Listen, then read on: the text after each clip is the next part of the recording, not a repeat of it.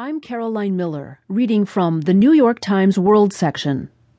Lost in Nicaragua A Chinese Tycoon's Canal Plan by Suzanne Daley, with Michael Forsythe, who contributed reporting.